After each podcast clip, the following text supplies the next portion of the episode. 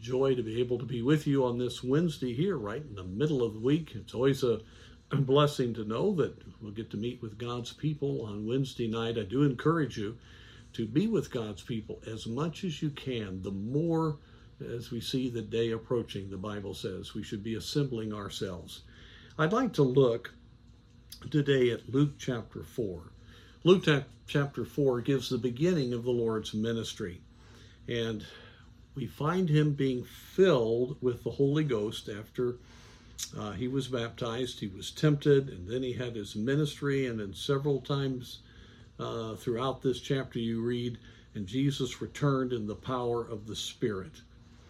And then we read in verse 32 after he had uh, the ministry in the northern part of Galilee, uh, we read, and they were astonished at his doctrine, for his word was with power. If we approach our Bible study and our Christian life from just a, a, a perfunctory standpoint, we just read our Bible, we just do what we're supposed to do as a Christian, it's very easy for us to get very much uh, blown off course.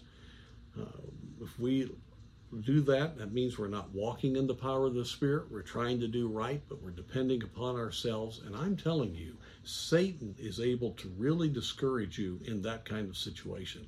Many believers are sincere. They're trying to dot all their I's right and cross all their T's right and check off the boxes. But inside, they're empty because they're not walking in fellowship with God.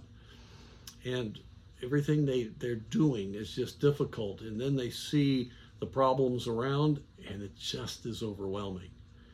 But for Christ, he was going to be in a spiritual battle. He had been at the temptation of Satan.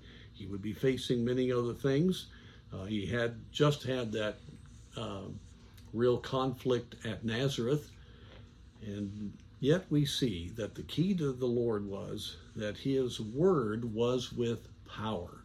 He depended upon the Holy Spirit course, Jesus Christ was God, second person of the Trinity. But he truly lived a life as a man so that he could be our substitute. So he depended on the Holy Spirit just like we should.